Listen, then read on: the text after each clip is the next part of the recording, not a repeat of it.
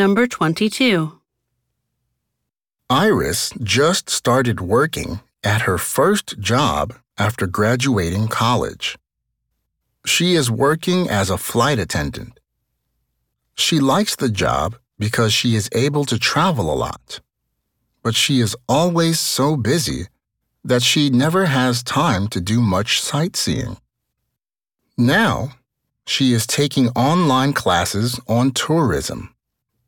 She hopes to someday become a travel agent and get a chance to do much more sightseeing. Question. What is Iris's problem?